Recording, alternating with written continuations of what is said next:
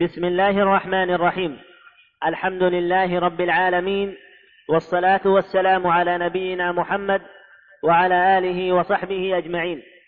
أما بعد، فالسلام عليكم ورحمة الله وبركاته. وبعد، فضمن سلسلة نوادر الدروس العلمية لفضيلة الشيخ العلامة عبد الله بن محمد بن حماد رحمه الله، مكتبة الإبانة السمعية بجدة تقدم لكم شرح كتاب الجهاد من الروض المربع. وهذا الشرح ألقاه فضيلته في مجالس في مدينة الرياض بلغت 7 مجالس، قمنا بفصل كل مجلس منها عن الآخر حتى يتسنى لطالب العلم الوقوف على جزء معين من الشريط. وقمنا كذلك بقراءة المتن الذي يقرأ على الشيخ شرحه في بداية كل مجلس. هذا وقد بذلنا جهدنا في تصفية هذا الشرح وتوضيحه على قدر الوسع والطاقة. ومع ذلك، فقد يلاحظ المستمع على بعض تلك المجالس ضعف الصوت فيها، وهي يسيرة جدا ولله الحمد. وفي الختام نشكر الله عز وجل على أن يسر لنا إخراج هذا الشرح، ونسأله المزيد من فضله. ثم نشكر طلاب الشيخ الذين قاموا بتسجيل هذه الدروس المباركة، ونشكر كذلك الإخوة في تسجيلات منهاج السنة بالرياض الشكر الجزيل على ما قاموا به من البحث عن مثل هذه الأشرطة وتيسير حصولنا لها. نسأل الله أن يجعل ذلك في موازين حسنات الجميع، إنه سميع مجيب. وبموجب فهرس مكتبة الإبانة السمعية بجدة، فإن رقم هذا الشريط هو 12 و100 دال على 703 آلاف. ونسأل الله لنا الإعانة فيما توخينا من الإبانة. أما الآن، فنترككم مع الشريط الأول من هذا الشرح ومع المجلس الأول. بسم الله رب العالمين، وصلى الله وسلم على نبينا محمد وعلى آله وأصحابه أجمعين. قال رحمه الله تعالى: كتاب الجهاد. مصدر جاهد، أي بالغ في قتال عدوه وشرعا قتال الكفار. بسم الله الرحمن الرحيم. قال رحمه الله تعالى: كتاب الجهاد. المصدر جاهد يجاهد جهادا فهو مجاهد، والمراد به المبالغة في قتال الكفار. وجرت عادة المؤلفين القدامى أنهم يذكرون الجهاد عقب الحدود، يقولون كتاب الجهاد والشير، يذكرونها هناك ويذكرون فيها أحكام الغنائم، كما أن عادتهم يذكرون الإقرار في أثناء البيع المعاملات، في أثناء المعاملات، ويختمون كتبهم بكتاب الإثم. هذه طريقة المتقدمين تفاؤلا بأن آخر الإنسان أن يكون قد أعتق من النار. أما طريقة المتأخرين، وهو الموفق في المقنع وما بعده من المؤلفين، فالمقنع والمبدع والإنصاف هو المؤلفين بعده، جعلوا يذكرون الجهاد عقب الحج على أنه من العبادات، فإن العبادات الصلاة والزكاة والصوم والحج والجهاد في سبيل الله، من أجل أن تكون كلمة الله هي العليا ودينه هو الظاهر. فألحقوا الجهاد بالعبادات لما أعد الله للمجاهدين من الثواب الجزيل، وختموا كتبهم بالإقرار، وهي طريقة المقنع ومن بعد من المؤلفين، متفاؤلا إلى أن الإنسان عند خاتمته وانتهائه من الدنيا أن يكون آخر كلامه الإقرار بالشهادتين. الجهاد لا شك أنه من قواعد الإسلام، وأنه لا بد منه، والله سبحانه وتعالى ذكر الجهاد في القرآن في آيات كثيرة. يا أيها الذين آمنوا هل أدلكم على تجارة تنجيكم من عذاب أليم، تؤمنون بالله ورسوله وتجاهدون في سبيل الله بأموالكم وأنفسكم، ذلكم خير لكم إن كنتم تعلمون، يغفر لكم ذنوبكم إلى آخر الآية. فضل الله المجاهدين على من درجة، وكل وعد الله الحسنى، وفضل الله المجاهدين على القاعدين أجرا عظيما درجات منه ومغفرة ورحمة. إن الله اشترى من المؤمنين أنفسهم، والآيات هذا كثيرة. والجهاد له أحكام يأتي في هذا الكتاب. أولا، متى يشرع الجهاد، ومتى يجب عليك أن تجاهد، ومتى يكون الجهاد في حقك كفاية أو فرعية. ويأتي أيضا من أن المسلمين يلزمهم طاعة الإمام، وأنه لا يجوز الغزو إلا بإذن الإمام، وأن الإمام يتفقد الجيش ويمنع المخذل والمرجف. ويأتي حكم الأرض الخراجية إلى فتحها المسلمون، وأن الإمام مخير أن يجتهد بين قسمها على المجاهدين أو وقفها، أو يضرب عليها خراجا مستمرا يؤخذ من من بيده، والخراج يصرف في المصالح المسلمين العامة. ويأتي بيان حكم الأغنائم، وأن الإمام يأخذ الخمس، وأن هذا الخمس ولله ولرسوله والمساكين وأولي القربى وابن السبيل كما في آية الأنفال. وحكم الأمان، إذا أمنت كافرا أشلك بيده وقال أمني، قلت أنت آمن، فدخل على أنك أمنت وأنت من أفراد المسلمين، هل يجب علينا أن ننفذ أمانة أم لا حكم لك بأن نقتله؟ ويأتي بيان وحكم أيضا صلح الإمام مع الكفار، هل يصالحهم مدة طويلة أو لا تزيد على 10 سنين عند الضرورة وعند الحاجة، وهل إذا نقروا العهد ننبذ إليهم عهدهم، وحكم أهل الذمة وما يبذلونه من الجزية ومن تكون الجزية عليه، هل على المرأة والصغير والعبد والفقير أم أنها خاصة بالمجاهدين وكأب من يمكن أن يحمل السلاح. وكذلك قتل النساء من المشركين، والشيخ الكبير والهرم والأعمى لا يقتلون إلا إذا كان لهم رأي، وقوة في الحروب بقوة الرأي، كما قال المتنبي: الرأي قبل شجاعة الشجعان هو الأول، وهي المحل الثاني. الأول الرأي ثم بعدها الشجاعة. إلى أن قال المتنبي: وربما طعن الفتى أقرانه، وربما طعن الفتى أقرانه بالرأي قبل تطاعن الأقران. فإن كان بعض الناس أن يقضي على عدو بقوة رأيه وخديعته وحيله قبل أن يضربه بالسيف إلى غير ذلك. وأن المسلمين يلزمهم أن يجاهدوا في كل سنة مرة، وأنه يحرم عليهم أن يتركوا الجهاد أكثر من سنة إلا في الحالات الضرورية. هذا هو بيان هذا الكتاب وما ألحق. هذا هو كتاب الجهاد. نعم. وهو فرض كفاية إذا قام به من يكفي سقط عن سائر الناس، وإلا أتم الكل. ويسن بتأكد مع قيام من يكفي به، وهو أفضل متطوع عنده.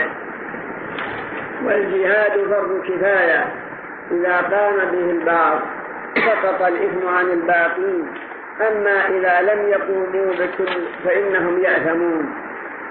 فإذا لم يجاهد الإمام ولم يبعث السرايا فالمسلمون والإمام كلهم آثمون، لأنهم مأمورون بالجهاد، فأقل ما يمكن في السنة مرة، وإذا تركوا آثموا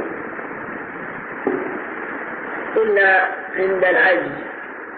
وكذلك الجهاد هو أفضل متطوع به، لأن الرجل يبذل نفسه بالجهاد ويعرضها للقتل، لكن ينبغي أن يكون في جهاده نيته لله سبحانه وتعالى من أجل إظهار دينه وإعلاء كلمته، إذا كان هذه نيته وقتل هذا هو الشهيد الحقيقي. نعم. نعم لا بد من أمره. ويسن بتأويل لا بد من أمره يعني. لا بد من أمر الإمام أن يلزم هذا إلا من حالات الضرورية.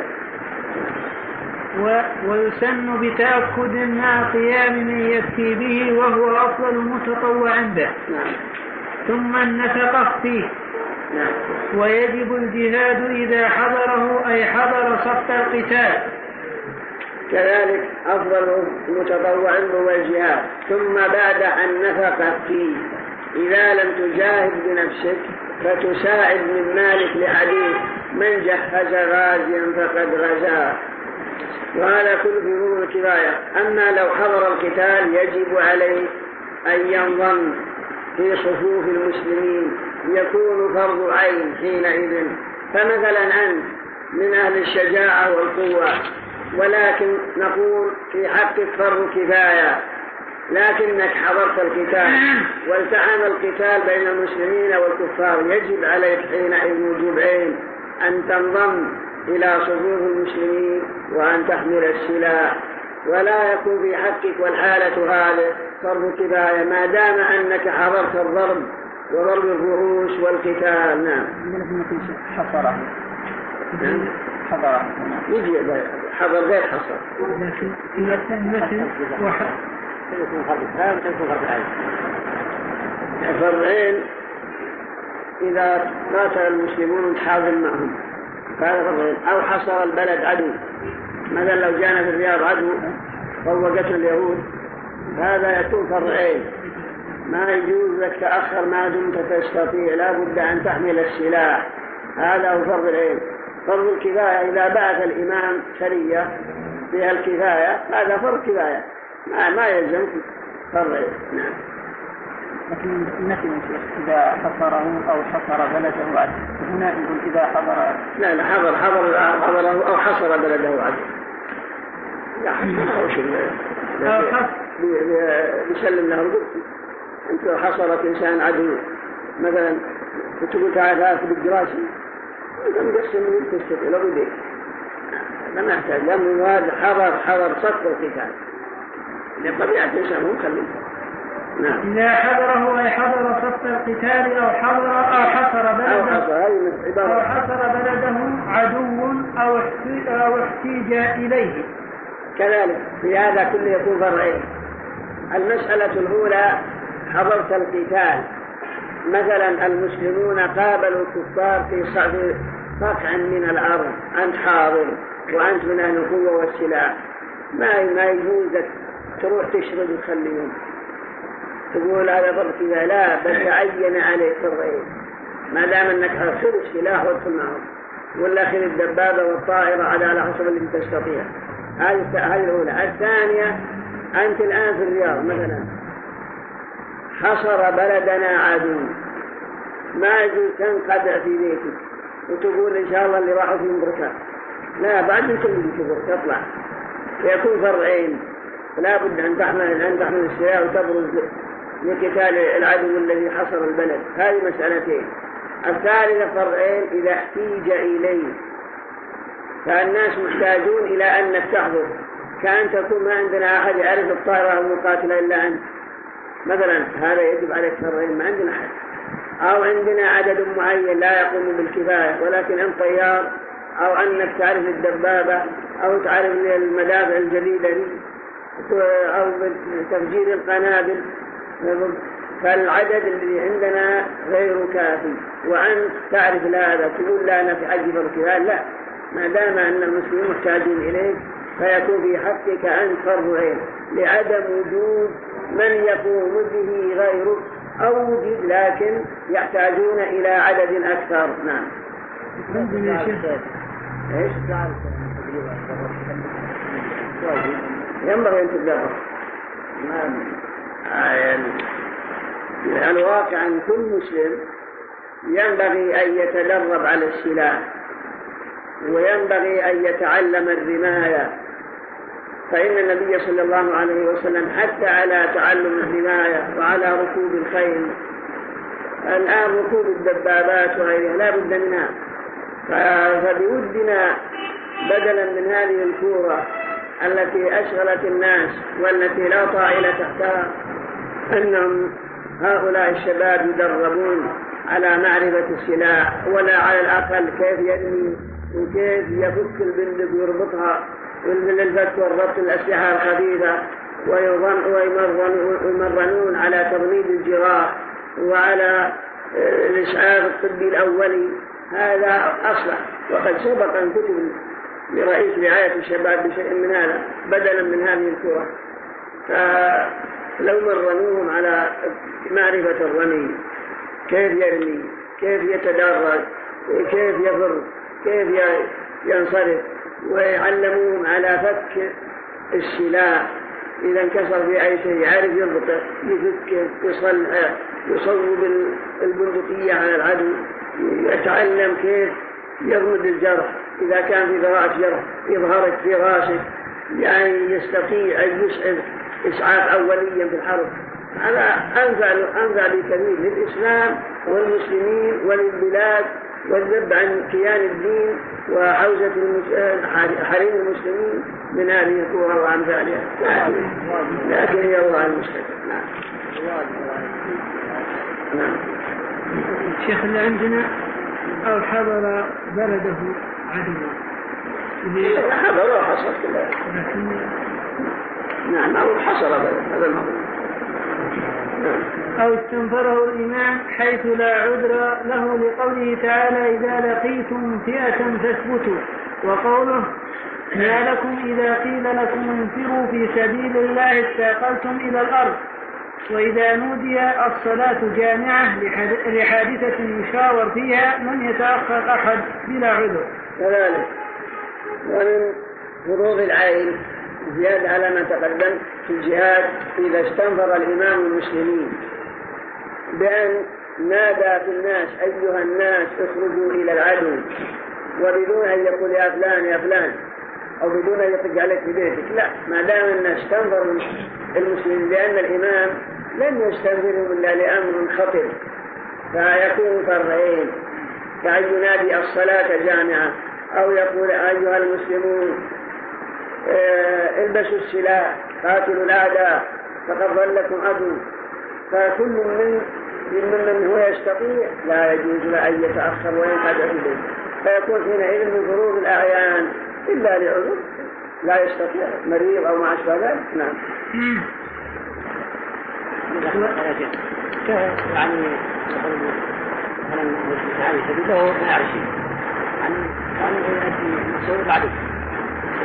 لا بد يتعلم، يجبنا يتعلم. نعم، صلنا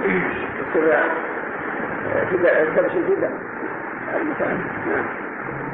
وإذا نودي الصلاة جامعة لحادثة يشاور فيها لم يتأخر أحد بلا عذر.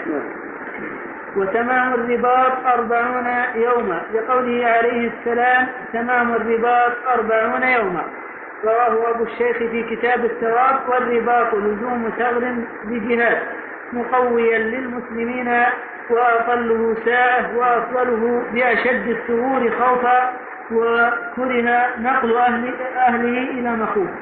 وتمام الرباط الذي جاء في الحديث من رابط في سبيل الله فله الجنة وما أشبه ذلك، تمام 40 يوما وأقله ساعة. ومعنى الرباط وأنك تمسك الثغر الذي يخشى تشرب الأعداء علينا من قبله، فأقبله أشده خوفا، فكأن يكون هذا الطريق والذي سيأتي من العدو، فأفضل أنك تمسك هذا الثغر عن أن لا يتسرب إلينا الأعداء، أو تمنع وصول الذخيرة إليهم أو ما أشبه ذلك، فهذا هو أفضله. وكذلك لا ينبغي أن تنقل أهلك معك من نساء وأطفال، لأنك معرض نفسك الآن للجهاد والقتل والقتال، فلا ينبغي أن تنقل محارمك وتعرضهم للبلاء، بل دعهم في بلادك. أما هذا المكان الذي هو ثغر من ظهور المسلمين، فبقاؤك به وملازمتك إياه من أجل أن لا يأتينا العدو من قبله، فهذا هو الأفضل وهو من أعلى تمام الرباط. نعم. وكره نقل أهله إلى مخوف. وإذا كان أبواه مسلمين حرين أو أحدهما كذلك لم يجاهد تطوعا إلا بإذنهما لقوله صلى الله عليه وسلم ففيهما فجاهد صححه الترمذي. وإذا كان الجهاد تطوع مضطرين وأبله أبوان مسلمان حران لا ينبغي أن يجاهد إلا بإذنهما، فإن رجلا جاء إلى النبي صلى الله عليه وسلم يستأذنه بالجهاد قال أحي الوالدات؟ قال نعم. قال ففيهما فجاهد. هذا إذا كان الجهاد تطوع، فلا ينبغي أن تنضم إلى شهود المجاهدين إلا بإذن أبويك. أما إذا كان فرض عين فلا داعي إلى حتى لو منعوا لا يجوز لهم يمنعوا، ولا يعتبر إذنهما لواجب ولا إذن جد وجدة، ولا يعتبر إذنهما في واجب، كما لو حصر البلد عدو أو حضرت القتال أو أن الإمام استنفر المسلمين استنفارا عاما. وأما الجد والجدة لك أن تجاهد تطوعا ولو بغير إذنهما. نعم. إلا دعوا للأمر على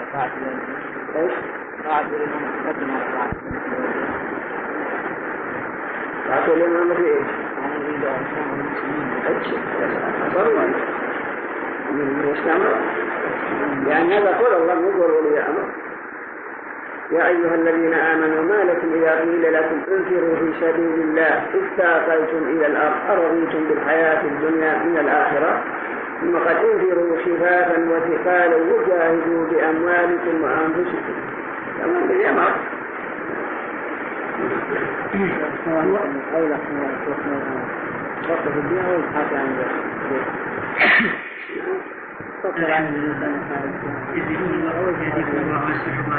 هذا يختلف إذا كان الإنسان عند ذكاء أو علم مقابل طلب علم أفضل. أما إذا كان هدي ومعلومات شوي وتحصيل شوي فانضمامه إلى الجيش أفضل. هذا قول شيخ الإسلام الدين لأنه أصل للموضوع. وكذا لا يتطوع به مدين آدمي لا وفاء له إلا مع إذن أو رهن محرز أو كفيل ملك أو رهن محرز أو كفيل ملك. يعني إذا كان عليك دين لا ينبغي أن تجاهد تطوعا إلا بإذن غريمك، مما يدلك على عظم الدين وحقوق الآدميين وعلى سهولة والخجاج اليهود وبقاتلهم. والجهاد ليس هو بفرض عين بل في حالة تطوع. نقول لك لا تخرج إلا إذا أذن لك غريمك أو جعلت رهنا محرجا، يعني يضمن المال، رهنت بيتك وهو يدي المقصود، أو كفيل الملي ليكفي الدين الذي عليك غيره وقع على لا تطوع. أما إذا لم يوجد رهن محرج ولا كفيل ملي فلا تجازع من الجهاد تطوعا إلا بإذن الغريب كالأبوين كاستئذان الأبوين. نعم. ويتفقد الإمام وجوبا جيشه عند المسير ويمنع من لا يصلح لحرب من رجال وخيل كالمخدر الذي يفند الناس عن القتال ويزهدهم فيه، والمرجف كالذي يقول هلكت سرية المسلمين وما لهم مدد أو طاقة. وكذا من يكاتب بأخبارنا أو يرمي بيننا بفتن كذلك. والإمام يتفقد جيشه وجوبا ويكون عينه دائما شاغرة نحو الجيش وما يجري في الجيش، فيمنع المخذل. المخذل معناه إذا علم أن في الجيش واحد يقول ما في داعي إلى الجهاد، الدنيا حرب والدنيا كذا، هذا يجب أن الإمام يتركه. وكذلك المرجف إذا كان في الجيش إنسان يعظم قوة العدو يقول لا مالكم طاقة باليهود، اليهود عندهم أسلحة فتاكة وعندهم خبراء وعندهم، هذا مرجف يعني يبعث الوهن والضعف في قلوب الجيش. هذا يجب على الإمام طرده إبعاده ولا يجوز أن يبقى والحالة هذا. وكذلك من يرمي بالفتن بين الجيش ويوقع بينهم العداوة والبغضاء هذا لا يجوز إلا إذا دخل صفوف المشركين وخذلهم فقال نعم.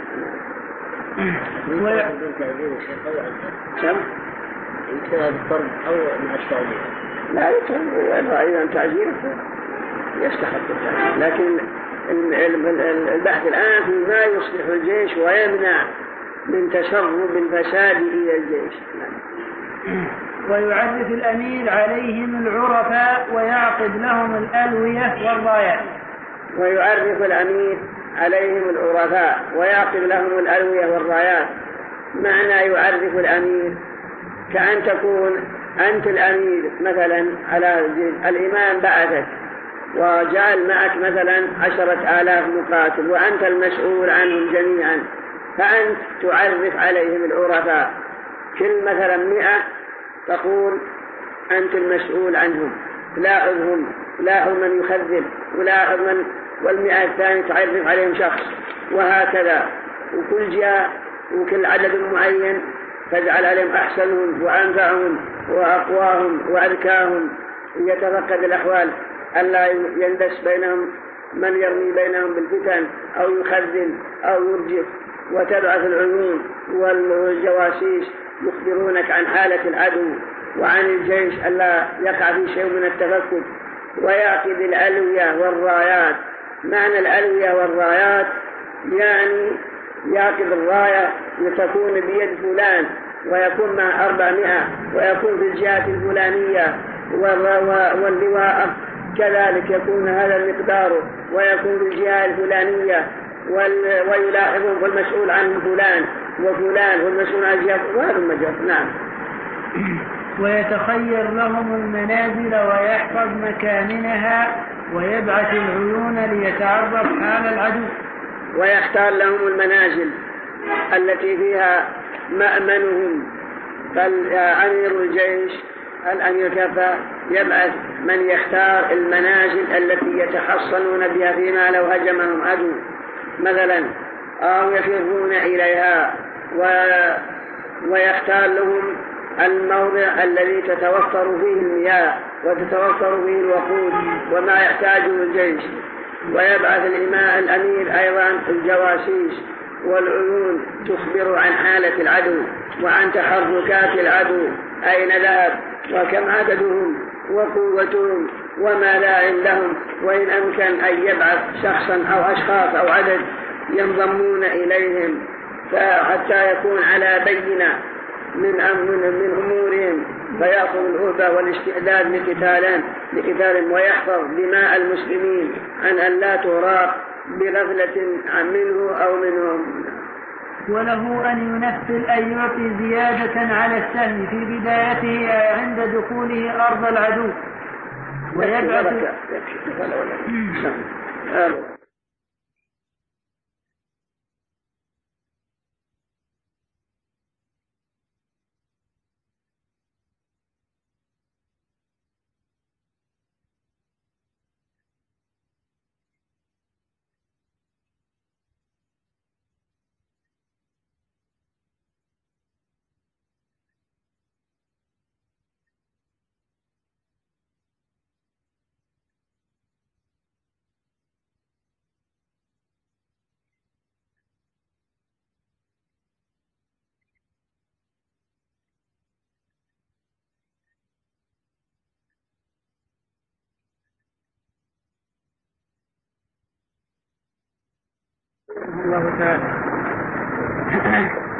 وله أن ينفل أن يعطي زيادة على السهم في بدايته أي عند دخوله أرض العدو ويبعث سراياه صغير ويجعل لها الربع فأقل بعد الخمس.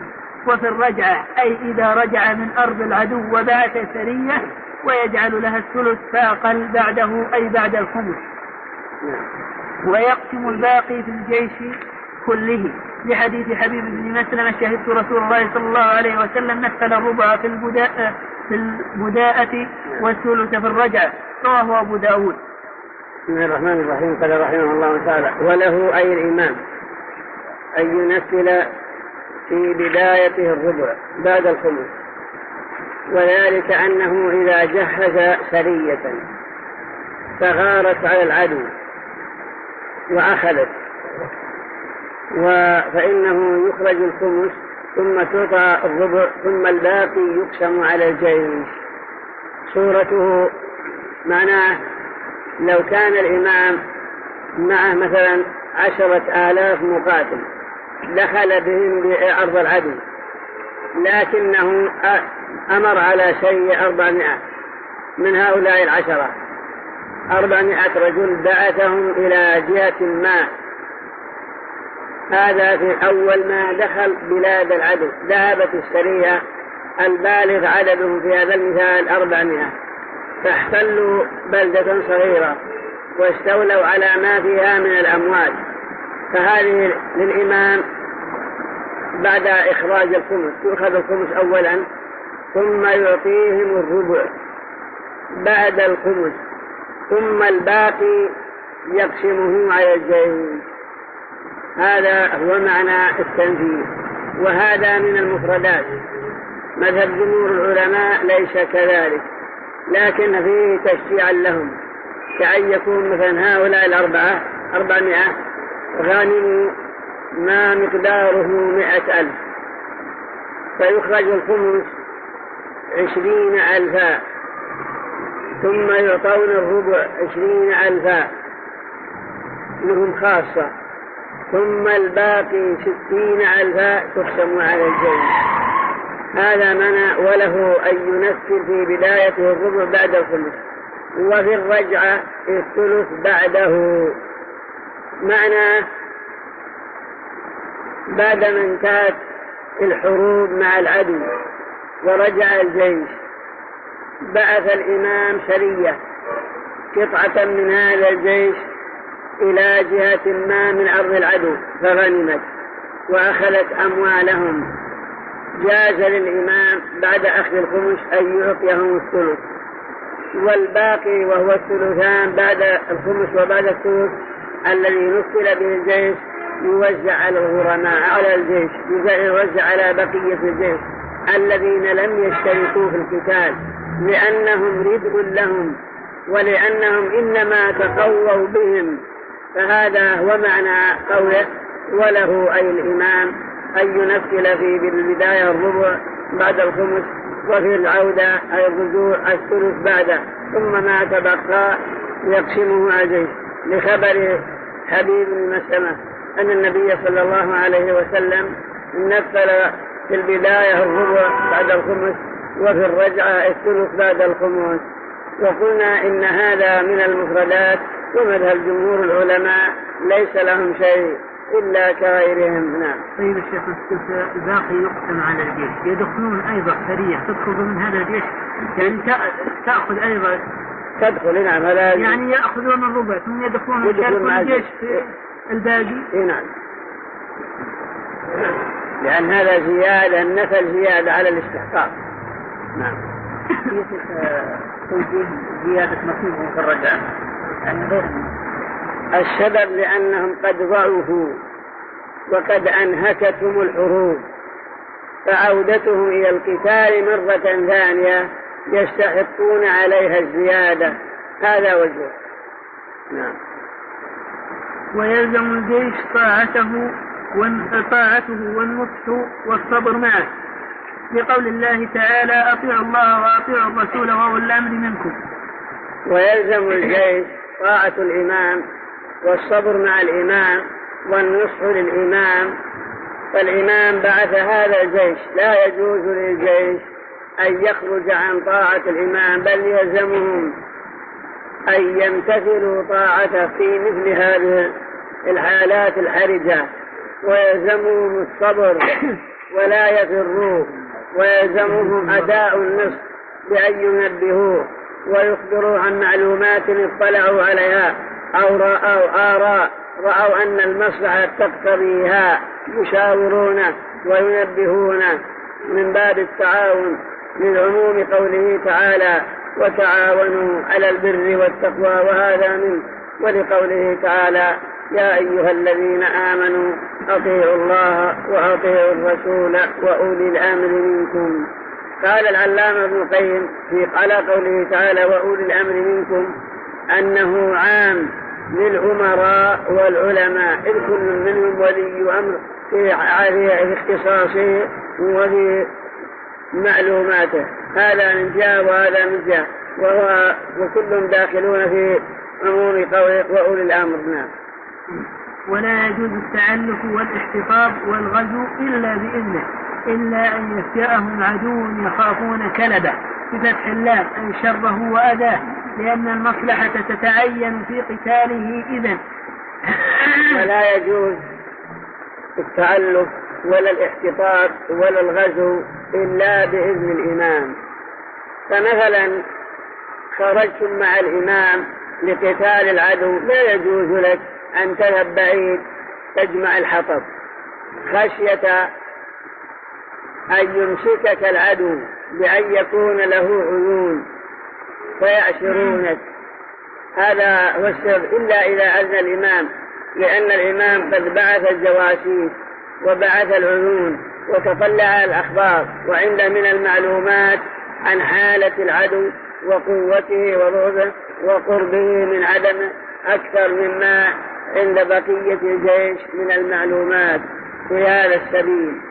ولا يجوز الغزو أيضا إلا بإذن الإمام، إلا أن يفجعهم عدو يخافون كلبا أي شر. فمثلا تجمع 4000 رجل من المسلمين قالوا نريد أن نذهب لغزو اليهود، نقول لا يجوز لكم إلا بإذن الإمام. فالإمام أعرف بالمصالح، الإمام يحوطكم بنصحه ومعلوماته، ولا يجوز لكم أن تلقوا بأيديكم إلى التهلكة، فلا بد من إذن الإمام حتى يتخبر ماذا كان أمامكم وماذا يجري حولكم، وهل المصلحة تقتضي أن تخرجوا لقتال العدو أم أن المصلحة لا تقتضي ذلك، فخروجهم لأجل قتال العدو بغير إذن الإمام افتيات عليه لا يجوز حتى يأذن لهم الإمام، إلا في حالة واحدة أن يفجأهم عدو يخافون شره، فلهم أن يقاتلوا ولو بدون إذن الإمام، كما لو كنتم مجتمعين ثم هجمكم العدو، أو أنتم أهل بلد وهجم عليكم العدو، فهل تلقون قابضي أيديكم حتى يأتيكم الأمر من الإمام؟ إذن يشتو للعدو عليكم وعلى معداتكم وعلى كل ما معكم، فالمصلحة تقتضي أن تبادروا للقتال وأن تهبوا لصد هذا العدو، ما دام أن مراجعة الإمام فيها ضرر لبعده عنكم، ولأنكم لو تأخرتم عن قتاله لأدى الأمر إلى أن يستولي عليكم وعلى محارمكم وعلى ما بأيديكم من سلاح وعتاد، هذا منع إلا أن يفجعهم عدو يخافون كلبا، فلهم عليهم أن يقاتلوا ولو بدون إذن الإمام. نعم. ويجوز تبييت الكفار ورميهم بالمنجنيق ولو قتل بلا قصد صبيا ونحوه.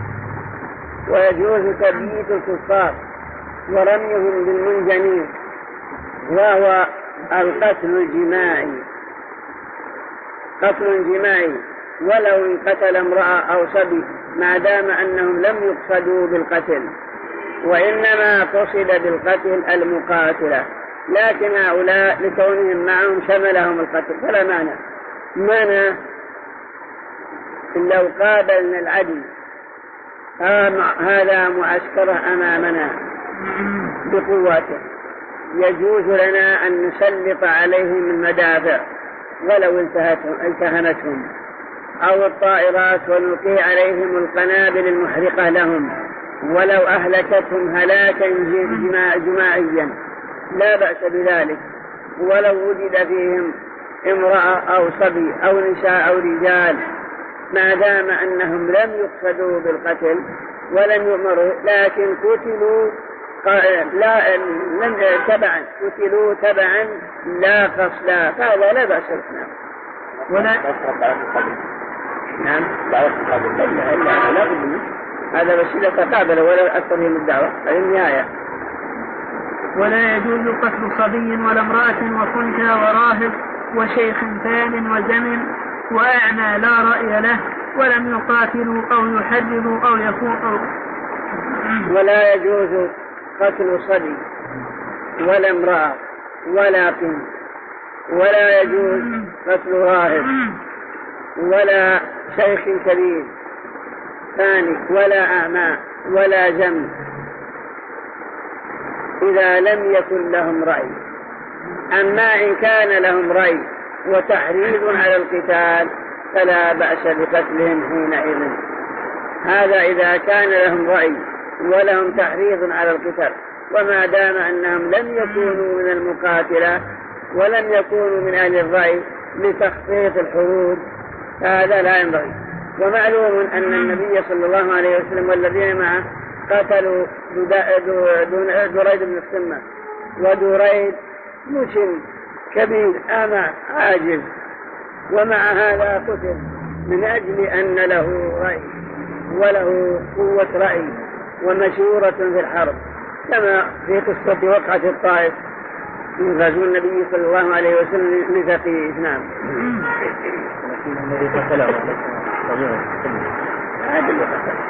ما أنكر عليه. ولم يقاتلوا أو يحرروا ويكونوا أرقاء بالسبي. ويكونوا أرقاء بالسبي، فنحن إذا قاتلناهم واستولينا على نسائهم وأبنائهم فإنهم يكونون أرقاء عبيد، لأن الرق عجز الحكم يقوم بالإنسان سببه الكفر. فلو مثلا قاتلنا اليهود واستولينا عليهم جاز لنا استرقاقهم واسترقاق نسائهم وأولادهم. نعم الله اسمع يا شيخ أريقا لكن تعجب الإمام. والمسبي غير بالغ منفردا أو مع أحد أبويه مسلم، وإن أسلم أو مات أحد أبويه غير بالغ بدارنا فمسلم. والمسبي غير البالغ ما دام أنه منفرد فإننا نحكم بالإسلام، وكذلك مع أحد أبويه الذي أسلم أو مات أحد أبويه أيضا فإننا نحكم بإسلامه ما دام أنه لم يبلغ ولا رأي له. نعم وكغير البالغ من بلغ مجنونا. وكغير البالغ ممن بلغ مجنونا فيحكم أيضا بإسلامه، شبه صغير ولكنه إن جن وبلغه مجنون هذا حكم ولا يمنع من كونه رقيقنا. وتملك الغنيمة بالاستيلاء عليها في دار الحرب، وتجوز قسمتها فيها لثبوت أيدينا عليها وزوال ملك الكفار عنها. والغنيمة ما أخذ من مال حربي قهرا بقتال وما ألحق به. كذلك وتملك الغنيمة بالاستيلاء عليها في دار الحرب، بعدما قاتلناهم استولينا على هذه الأموال أو هذه الغنيمة. والغنيمة هي ما أخذت بسبب القتال وما ألحق به، فهذه غنيمة فيجوز للإمام أن يقسمها في دار الحرب أو يتركها معه حتى يخرج بها من بلادهم. الأمر إليه يفعل ما فيه المصلحة وما هو الأولى. مشتقة من الغنم وهو الربح، وهي لمن شهد الوقعة أي الحرب من أهل القتال بقصده، قاتل أو لم يقاتل حتى تجار العسكر وأجرائهم المستعدين للقتال. والغنيمة لمن شهد الوقعة حتى ولو لم يقاتل فإن له حق إذا كانوا، وكذلك التجار الجمع الشرعي إذا كانوا مستعدين للقتال فإنه يسهم لهم، كما لو استولينا على الغنائم بلغت 10 ملايين وأنت حال الوقعة ومعك السلاح المستعد، لكن انت هكذا تنفح الجمع ما حضرت القتال ولم تحضر الكر والفر، لا. أما أنك صادمين أو تهار للماء تغير الماء أو تطبخ أو ما أشبه ذلك فإنك من جملة الغانمين، يضرب لك بسام، لأنك إنما حضرت لأجل القتال وإن لم تقاتل بسبب منعك من ذلك. أما أنك صادمين أو تهار للماء تغير الماء أو تطبخ أو ما أشبه ذلك فإنك من جملة الغانمين، يضرب لك بسام، لأنك إنما حضرت لأجل القتال وإن لم تقاتل بسبب منعك من ذلك. أو مثلا تجار جئت تاجرا تبيع بضائع على الجيوش ولكنك مستعد للقتال لأنك أهل للقتال، فكذلك يسهم لك. نعم. لقول عمر الغنيمة لمن شهد الوقعة. نعم. فيخرج حق ثابت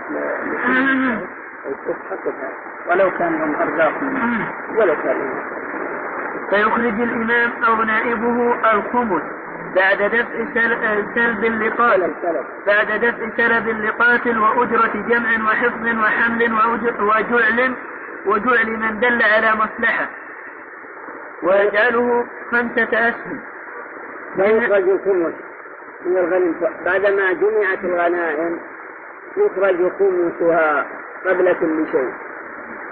فإذا أخرجنا الخمس بدأنا بأجرة الحامل وأجرة الحافظ وأجرة الجابي وأجرة من دلنا على حصن أو دلنا على مجموعة ثمرة دلنا عليهم، فإنا نعطيه زيادة مقابل فتحه لهذا الحصن أو مقابل دلالته لنا. وكذلك بعد هذا تقسم الغنيمة، فالخمس الذي يوزع أولا هذا يوزع 5 أخماس كما يأتي، لكن بعد هذا كله وبعد دفع حق الأجير وحق الجابي وحق الحاضر وحق من دلنا على حسن، وبعد دفع سلب القاتل لمن قتل، لأن النبي صلى الله عليه وسلم يقول من قتل قتيلا فله سلبه. فمثلا فأردت هذا الكافر قتلته، لما قتلته فرش ثيابه وسيفه وآلاته من يله، لأن الرسول من قتل قتيلا فله سلب، ما نأخذ ونجعله مع الغنيمة، بل أنت أحق به، ثم بعد هذا كله يقسم على الغانمين. نعم. سلب القاتل انتقالات مخصوصة ولا مطلقة؟ لا مطلقة مخصوصة، يعني مثلا في بعض الحالات يقول لا مطلقة. عمر رضي الله عنه إذا مقيدنا اسمه بمن كيف أنه يشاهد الرقعة كلام عمر رضي الله عنه أقول مقيدا يعني لمن سرق الغنيمة، لأن الذي لم يشهد الرقعة لا حق له لمن شهد الرقعة وإن لم يقاتل، هذا المشهد لأنهم يقوون به داخل فيها الذي لم يقاتل داخل اليمين، لأن ما قال وهي لمن قاتل لمن شهد، قلت أنا شهدت الوقعة لكني لم أقاتل، فلو كان خاصة بالمقاتلين قال وهي للمقاتلين. نعم. لكن هل يسوى من المباشرة تكفر؟ نعم يسوى، لأنه ربع الله ما يحصل ذات مشاهدة، لا ربع الله في خدمتهم. وجاءنا الربط هناك يربط للصغير اللي حضر، فالربط غير أو شعر أو قن، فالقن أيضا الرحلة هذا يأتي، فالربط غير من يستحق الشان الكامسة من المجاهدين هذا يأتي. نعم. ولو كان الجاري على محمد المال أو كان كفر بالخبر لا يقع، يقع عندنا عيون يقع على حجم نور على المنام. ويجعله 5 أسهم منها سهم لله ولرسوله صلى الله عليه وسلم مصرفه كفيه، وسهم لبني هاشم وبني المطلب حيث كانوا غنيهم وفقيرهم، وسهم لفقراء اليتامى، وسهم للمساكين، وسهم لأبناء السبيل، يعم من بجميع البلاد حسب الطاقة. هذا الشيء الذي قال الله: واعلموا أن ما ظننتم من شيء فأن لله خمسه وللرسول ولذي القربى واليتامى والمساكين وابن السبيل.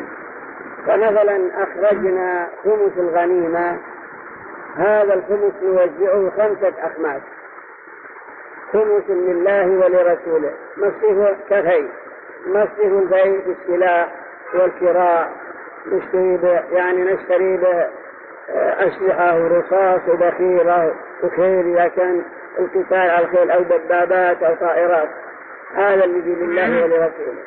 وسهم لذوي القربى وهم بنو هاشم وبنو عبد المطلب وإن كانوا أغنياء، وسهم للفقراء الأيتام، وسهم للمساكين، وسهم لابن السبيل. نعم.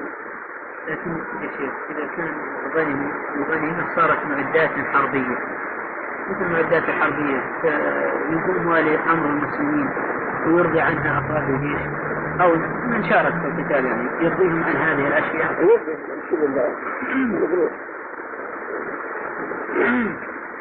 ثم يقسم باقي الغنيمة وهو 4 أخماسها بعد إعطاء النفل والربع بنحو قن ومميز على ما يراه.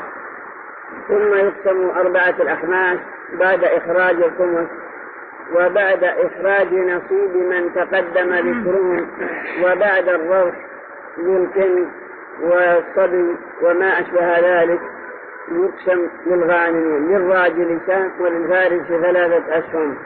فإذا كان حضر صبي أو حضر كن يرضخ له، لكنه لا يعطى من سهم المجاز، يطلبه النصيب على حسب رأي الإمام. نعم.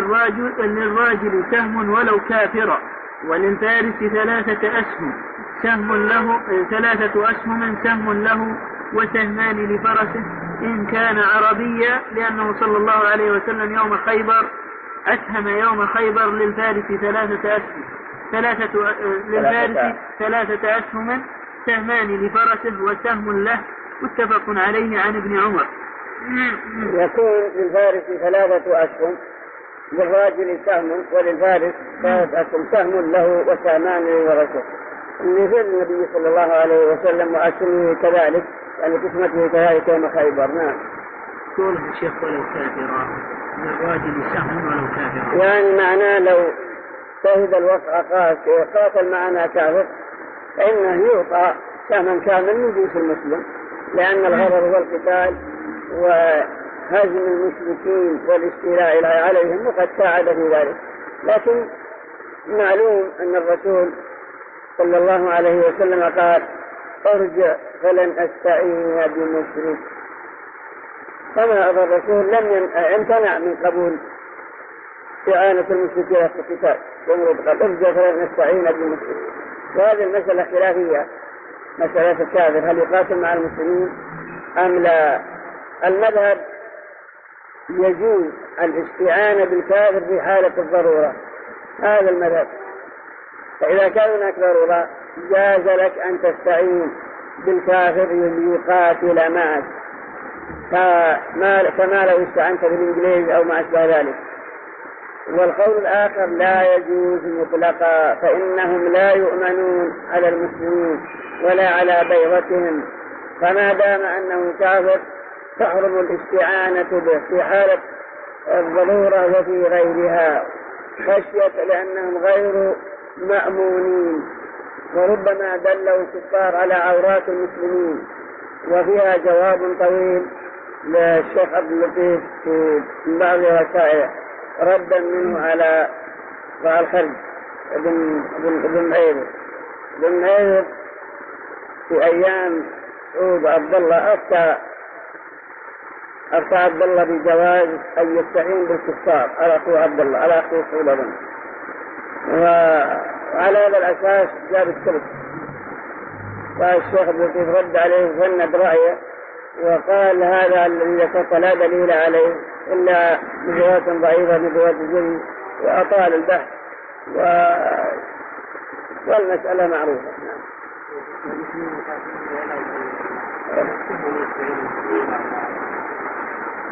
وهذه الواجهة إلى التنسل يقولون إذا كان ما له دور ولا له رأي والمسلمين فوقه فلا مانع أنه يقاتل معنا لأجل إعلاء كلمة الله، هذا الذي نريده، فهو يقاتل معنا من أجل أن نعلي به كلمة الله، لكن على شرط أن لا يكون له رأي وأن لا يكون له قوة وجلد، يعني لا نفوذ على أوامر المسلمين، بل هو تجنيد ولم أعلم درس عمل ابن فوقه هو المراجع. طلع كلام هذا كله، هذا كله إذا تحمل القتال المقدمات القتال هاي كلها بالدعوة أبدا لا يدعون، هذا إذا أصروا ولم يقبلوا الدعوة، إلا إذا قبلوا الدعوة نحتاج كده. نعم.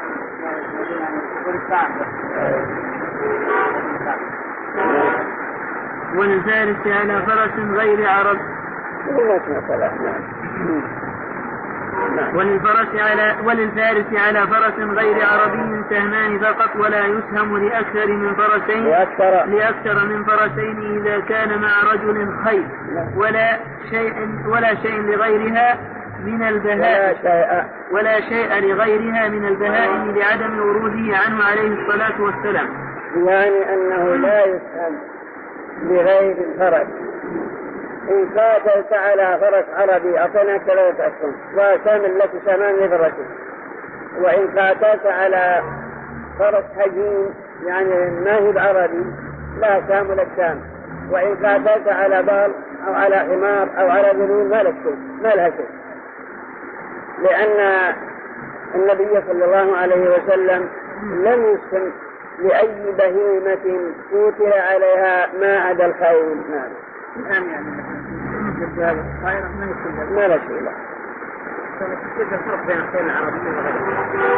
العربية أقوى نجدة وأسرع سباقا وأقوى في الكر والفر.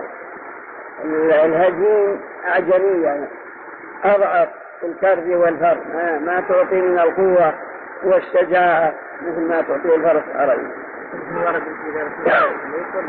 نعم. ما أذكر في شيء، لكن امرأة والعلوية في شيء من الآثار أبا الصحابة والله أعلم. لا إلا كلها ما أذكر، لا عربي ولا عجمي ولا هجومنا، وعاصل كل خير في خبر وفاء. نعم. لا لا ما أذكر، لا أرجو الله يسمى الله الخير فقط، لأن النفس نرجو الله. ذكر الشيخ الحاشية الأثر تكرير لما روى مقتول أنه صلى الله عليه وسلم أعطى الفرس العربي سهمين وأعطى الهجين سهما، رواه سعيد وأبو داود مرسل. وهذا مرسل ومسحوره لم يدرك الرسول، لكن أمنا بالله العظيم بعض الأثار عن الصحابة.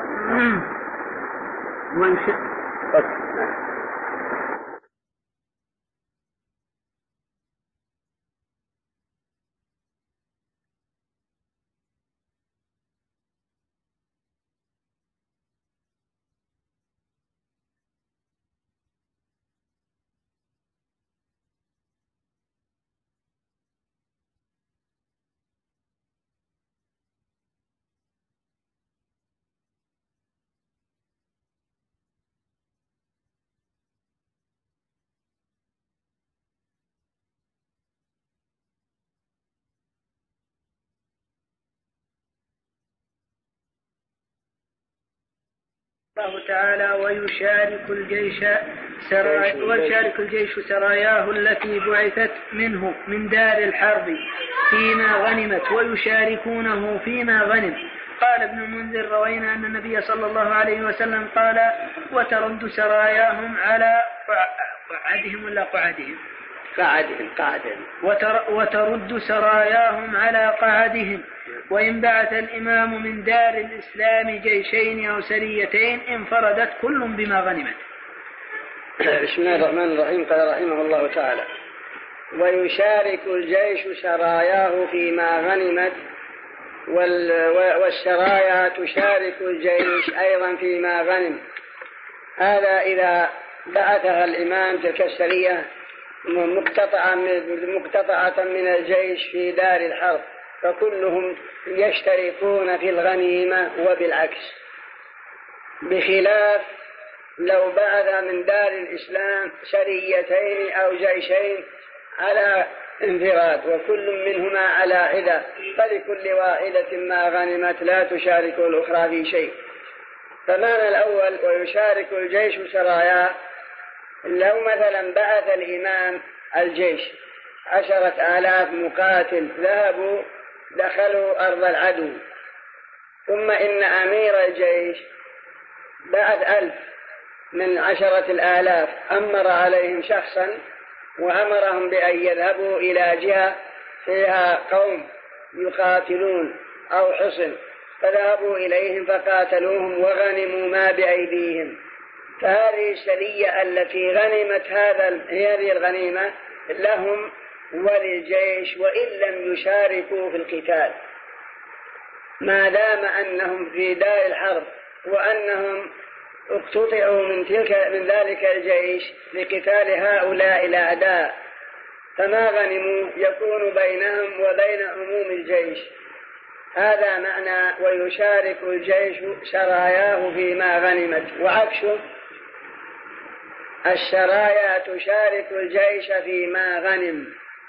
لو ذهب الجيش ودخل بلاد العدو، ثم إن الأمير بعث 1000 إلى جهة الشمال مثلا للإغارة على معسكر للعدو، لكن الجيش بدور قام بالهجوم على جهة أخرى، فغنم الجيش والسرية لم تقاتل، لم تجد أحدا، فغنم الجيش. فإن تلك السرية التي لم تحضر والتي بعثت للهجوم على قطعة من العسكر ولم تفعل لعدم وجودهم أو غير ذلك، فإن السرية تشارك الجيش فيما غنم، لأنهم كالشيء الواحد، كل منهم يتقوى بالآخر.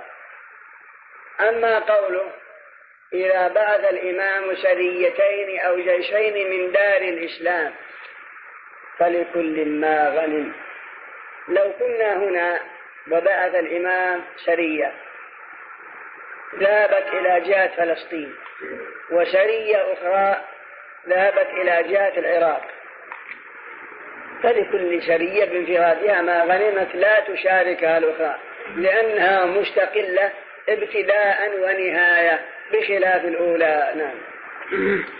والغال من الغنيمة وهو من كتم ما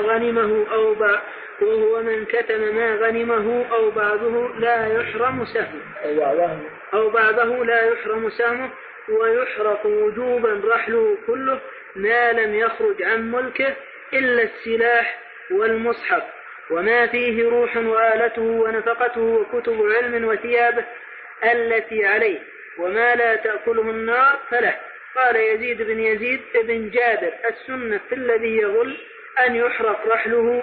رواه سعيد في سننه. والغال من الغنيمة وهو من كتم شيئا منها يحرق رحله وجوبا إلا السلاح والمصحف وما فيه روح، وإلا كتب العلم وثيابه التي كان يلبسها وآلاته، هذا لا يحرق. أولا إحراق رحل الغال فيه خلاف، هذا من المفردات، من أن الغال لا يحرق رحله وجوبا، ومذهب جمهور العلماء لا يحرق لأنه إضاعة للمال، والشريعة نهت عن إضاعة المال وإفساده، حتى إن بعض العلماء قالوا يحرم أن تلقي حبة بر في البحر، وإن كانت لا قيمة لإمكان الانتفاع بها لطير وغيره، فكيف مع هذا يحرم؟ هذا قول الجمهور. المذهب قالوا يحرق وجوبا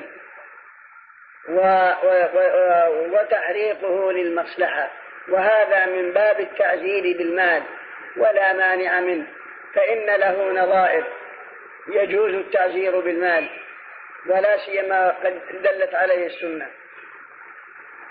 ثم القائلين بالإحراق كما هو المذهب وهو من المفردات كما قلنا يستثنى من ذلك السلاح لا يحرق والمصحف لا يحرق وما به روح كالفرس والبعير والدجاج وما أشبه ذلك لا يحرق، وكتب العلم الذي عند الغال لا تحرق، وثيابه التي كان يلبسها على جسمه لا تحرق، البقية كله يحرق لمصلحة اقتضت ذلك، وهذا بشرط أن لا يخرج عن ملكه، فإن كان قد وهبه لأحد أو باعه على أحد انتفى التحريك لأنه لم يكن حينئذ ملكا له. نعم.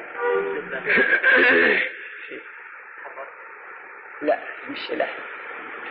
وإذا غنموا أي المسلمون أرضا بأن فتحوها عنوة بالسيف فأجلوا عنها أهلها خير الإمام بين قسمتها بين الغانمين ووقفها على المسلمين بلفظ من ألفاظ الوقف.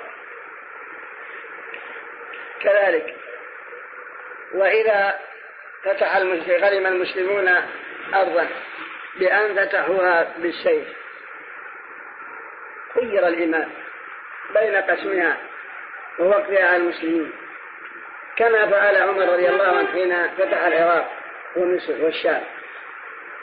وقول يخير الإمام يعني يرجع إلى اجتهاده، ليس المراد بالتخيير هنا تخير تشحي، لا، بل ما هو الأصلح.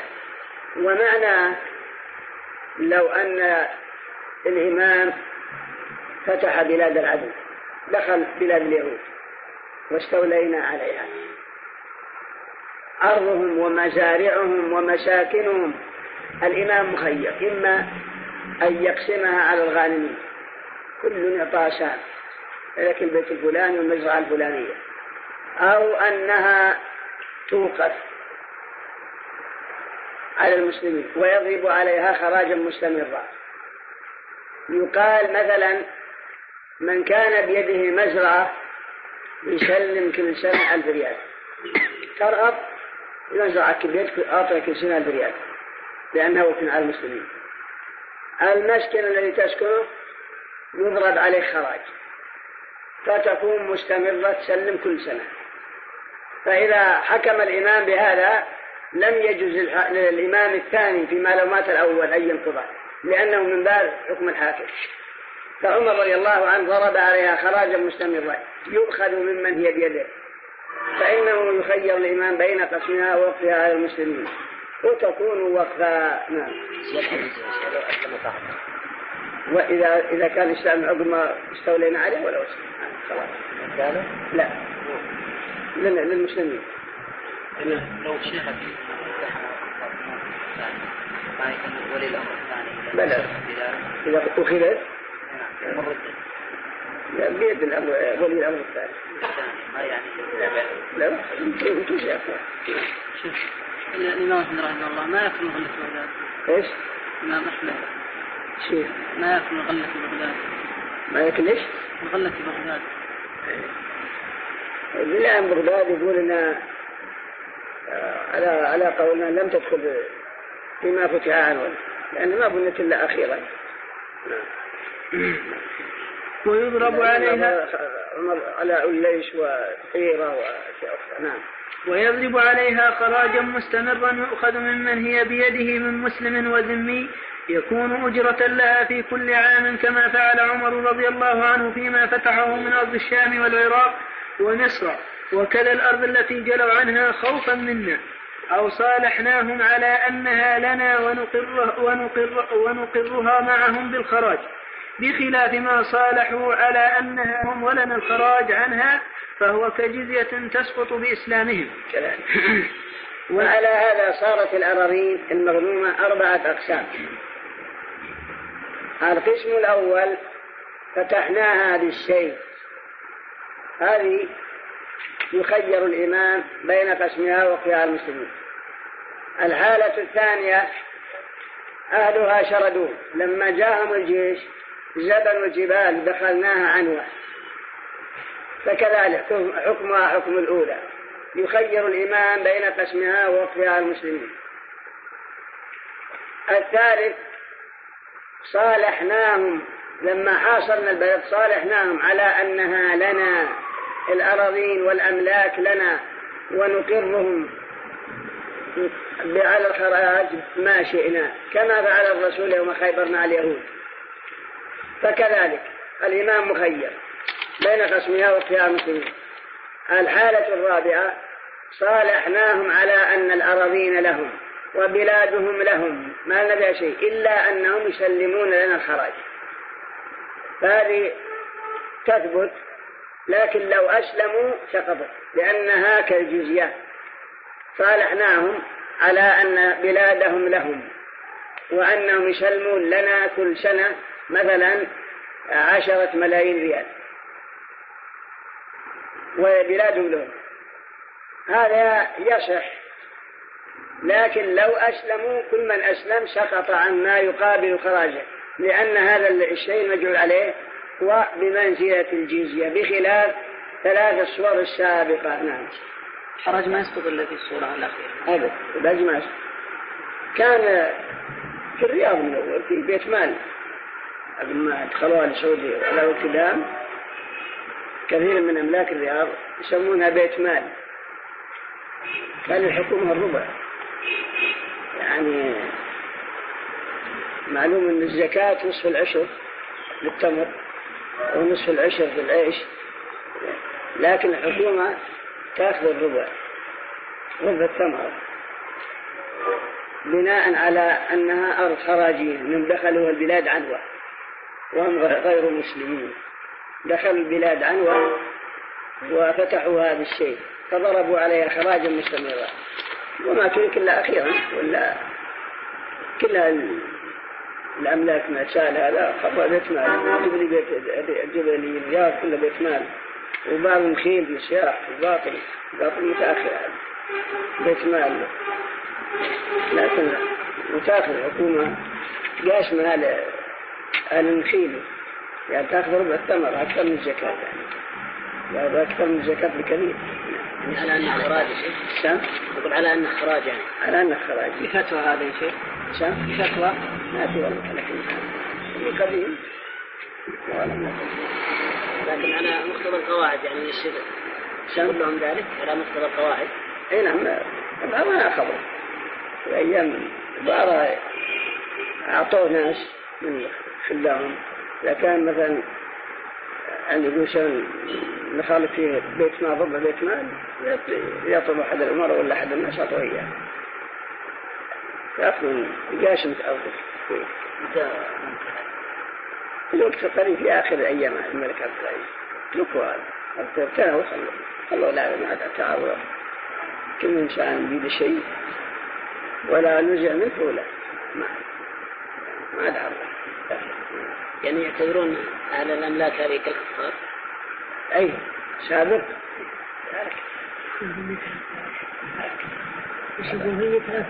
في أيام دام، يعني في أيام السعود الأولين خلوا الرياض بعض القرى.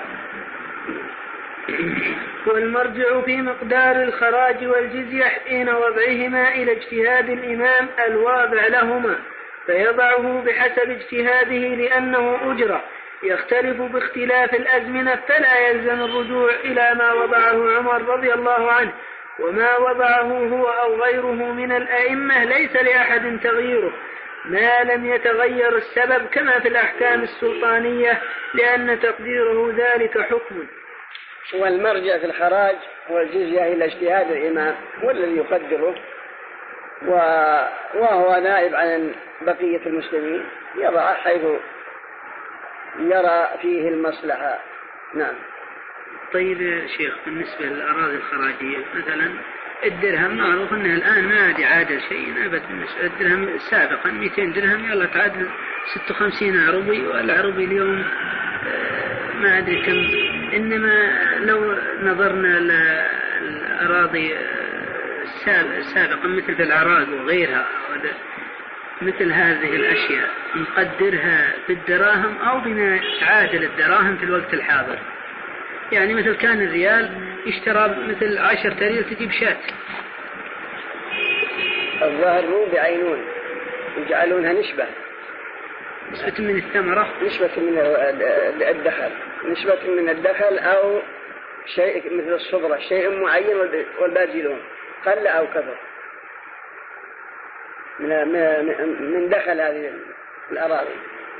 لكن ما كانت لو جعل شيء معين ما له غير هالمعين، يعني غير هالمعين اللي هو 1000 درهم، الدرهم يعادل اليوم 1000 درهم، ما له غير من جنس الصبرة اللي رحمه. والخراج على أرض لها ماء تسقى به ولو لم تزرع لا على مساكن. والخراج على أرض تسقى يكون لها ماء ولو لم تزرع لا على مساكن، فهذه في كلام بعضهم أن ليس فيها خراج، ولكن القول الآخر أن فيها خراج ما دام أن فتحها المسلمون واستولوا عليها مثل ما تقدم، وتملك الغنيمة بالاستيلاء عليها، وهذه من جملة الغنيمة. نعم. بسم الله الرحمن الرحيم، الحمد لله رب العالمين. لكن الأرض الخراجية مثلا إذا وضع الإمام عليها خراجا مستمرا وصارت بذكرك ثم بعدها صارت لورثتك، فهل يجوز بيعها؟ والمشتري ينزل منزلة البائع، أو نقول لا يجوز بيعها لأن من شروط، لأن البيع يشتمل على 7 شروط كما يأتي، وهو أن يكون مملوكا له، يعني أن يكون المبيع مملوكا للبائع ملكا تاما، وهذا قد شغلت رقبة مالك إلا فاضل. أو نقول يجوز الإجارة، يعني أنها أنت قلت أنا عن هذا الشيء اللي أنا مستأجره على أنك تستأجره مكاني تستغل المنفعة. لا، ما عندنا جارة، الإجارة مدة معينة عليهم، ما له مدة، هذا ما له مدة، لكن يحل محلي بفارق الإجارة، يحل محلي في هذا الشيء اللي أنا استفيده، يعني تبيع، يعني بيع، لكن رقبته مملوكة للغير. أجل شلون؟ هل المنفعة؟ شلون المنفعة؟ إما بيع ولا إجارة، هنا أمر ثالث، إما بيع أو إجارة. هناك شيء ثالث لا يسمى بيع ولا يسمى إجارة، يعتبر إجارة لكن بس المدة نصيبه، ما صار إجارة، لا بد من مدة معلومة. رحمنا إذا التزم الشرط هذا، لا، المذهب ما يسع بيع ما دام أن مشغولة الرقبة في الأرض والخراج ما يجوز بيع ولا يصح، لأنه غير مملوكا له ممكن تام. ومثل الخيل اللي فيها الآن صبرة، سواء كان للصوام أو الإمام أو صبرة فيها ضحايا وباعوا لها، فالمذهب لا يصح البيع لأن الرقبة مشغولة بما لا يملكه البائع، فالبائع وفي الواقع يقولون ليس له إلا ما بقي بعد هذه الصبرة أو بعد هذا الخراج، فالخراج والصبرة، فلا يكون له عليهم الكنتان. هذا هو المذهب، لكن ابن القيم قرر المسألة وجوز البيع، وأن المشتري ينزل منزلة البائع، وهذا هو المكتابة، لا يجوز البيع ولا مانع.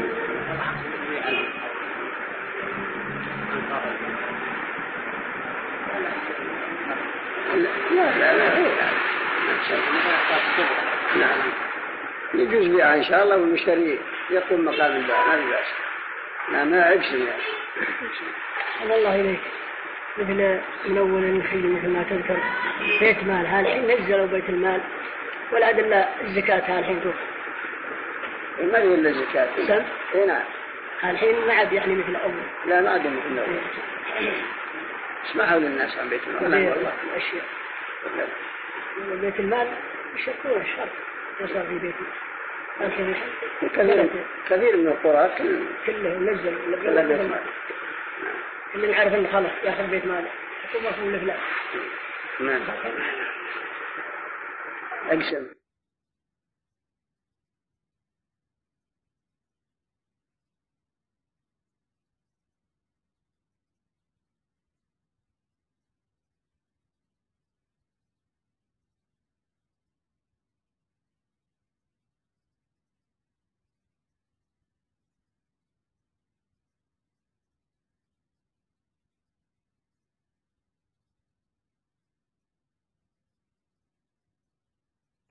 قال رحمه الله تعالى: ومن عجز عن عمارة أرضه الخراجية أجبر على إجارتها أو رفع يده عنها بإجارة أو غيرها، لأن الأرض للمسلمين فلا يجوز تعطيلها عليهم، ويجري فيها الميراث فتنقل إلى وارث من كانت بيده على الوجه الذي كانت عليه في يد مورثه. بسم الله الرحمن الرحيم. قال رحمه الله تعالى: ومن عجز عن عمارة أرضه الخراجية أجبر على إجارتها أو عمارتها أو رفع يده عنها، لأن في تركها بدون عمارة ضررا يلحق المسلمين، فلا بد أن يقال له الأرض خراجية، إما أن تؤجرها، هذا إذا كان عاجزا، أو ترفع يدك عنها، فكونها تبقى أرضا بيضاء وزراعتها ممكنة، واستيفاء ما في رقبتها من الخراج ممكن، فهذا يتعين على من بيده قطعة تلك الأرض الخراجية. ويجري فيها الميراث، فإذا مات من بيده تلك الأراضي الخراجية فإنها تنتقل إلى ورثته على قدر إرثهم، لكن تبقى في أيديهم مثل بقائها في يد مورثهم سواء بسواء. من أمثلته: لو كان بيدك أرض سلمها لك الإمام من أرض الكفار الذين فتحت بلادهم عنوا، وقد ضرب عليها خراجة 1000 ريال، يقول لك يلزمك تعمرها وإلا تؤجرها. قلت والله أنا عاجز، أنا ما أستطيع، الأرض تبي حركة تبي مال. يقول طيب إذا كنت عاجز أجلها، من أجل أن نأخذ الخراج وبأجلك. قلت لا، يقول أجل ارفع يدك عنها حتى يأتي غيرك يعمرها، لأن في تركك لها ضررا يلحق المسلمين، ويفوت عليهم ذلك الخراج المجعول في رقبتها. وهل مثله أرض الصبرة؟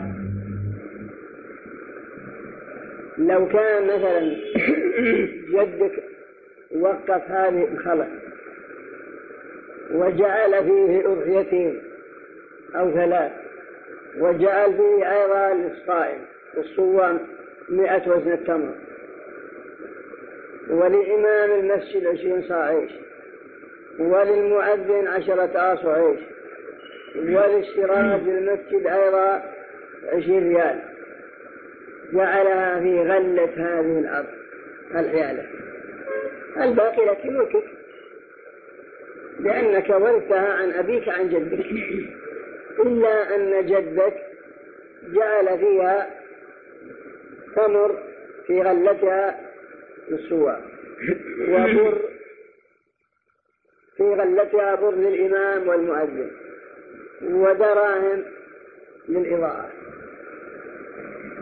هل نقولك أنت مخير، إما أن تعمرها؟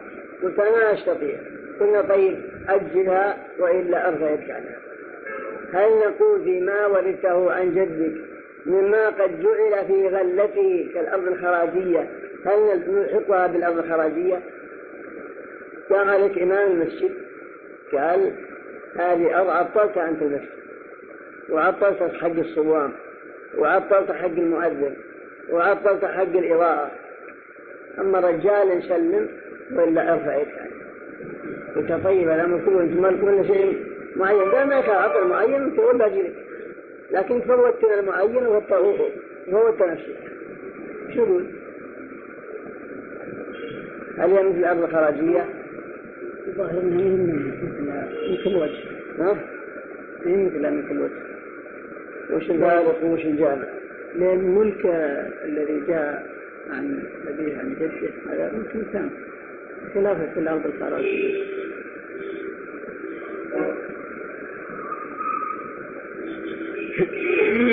إلا جاء فيها هالمغفرة قبطوة ما كل الفاضل ما كلها يقول ما بخاصم كمان المسجد يقول لك لكن بشبرك عطلت معينات المسجد، أما رجال يسلمها وإلا رجال أجلها وإلا رجال أفعلك عنها يجبر على المعين فيها أما على نقلها من يده طيب وهذا كان حصل معينك لكن يقول أنت ما نطيق من حلالك أنا ما فيها غلق ما غلق هل نأخذ من دكانك ولا من نزعك لك الحظة يجبر على المعين أما نقلها من يجب لا يجبر على يجبر المعين ولو كما فيها ما غلق هذا إذا تعطلت ترسك معك شبور هل يجبر ولو كما فيها ما غلق لكن من السبب والمغل ما وجد لأنه هو السبب يعني ما اضطرق أما إذا كان يقول إمام المسجد يقول بدنا نشيلها منه ونجيها وناخذ حقنا وباقي آخر يقول لأن حقنا متعلق برقبة هذه الأرض أنا منا مخين منه بس ما هو إلا عاجز لكن رجل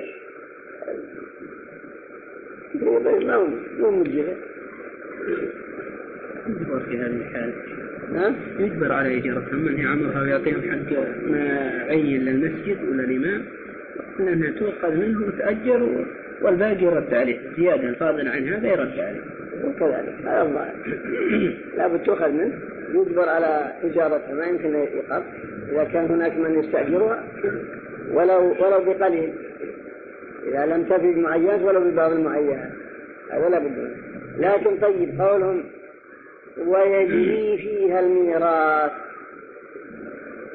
يعني أن الأرض الخراجية لو كانت بيدك أرض خراجية ومت أن توزعت بين زوجك وعيالك وبين بناتك وجرى فيها الميراث الأرض الخراج من نطلب توزعت واسمها يكون بالمحاصة بالمحاصة كلهم قدر حصته إذا كان بعضهم عمر وبعضهم صلح بعضهم يصلح اللي صلح يترك على ما هو عليه واللي ما صلح منه يعمل ويخرج الخراج وإلا يفعل كما فعل لو كانت الأرض كاملة يقول ما تبغى لأن جزء قليل يترك واحد من هذول يقول جزء قليل ما لو كانت لا بأس لكن ما دام توزعت الميراث توزعت أصبحت أجزاء قليلة مثاله عندك حيالة فيها وقف لجدك مثلا للصوام في رقبة وللإمام وللمؤذن كالصورة السابقة تقاسمتها أنت وإخوانك وعمالك وتوازعتوها أو جعلتوها بيوت جاءكم وكيل المسجد والله أنا أبدأ بنطارتكم أنتم جعلتها بيوت بيتها على زيد وعبيد فكل واحد من عنده ربع قرش هذا قرش ولا قرشين ولا 5 قروش هذا وش يجمع هذا في تفريقها على إدارة بدل ما كان قبيلي واحد يطق عليك وتأخذها منك إلى أن وزعتها بين 90 كل واحد من أخذ قطعتها ربنا عليك تقول إيش الحصة.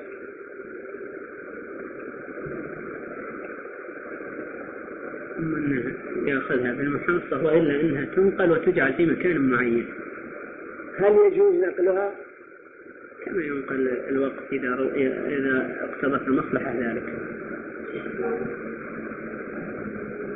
يقولوا بنعطيك قطعة أرض منها بنحصرها كلها في جهة معينة ويلف والباقي خلها فالحياة لا تجيها 10,000 متر يقول بنعطيك 500 متر، هذه لك ابنها بيت تصير تتحمل أوقاف المسجد الباقي يكون حر.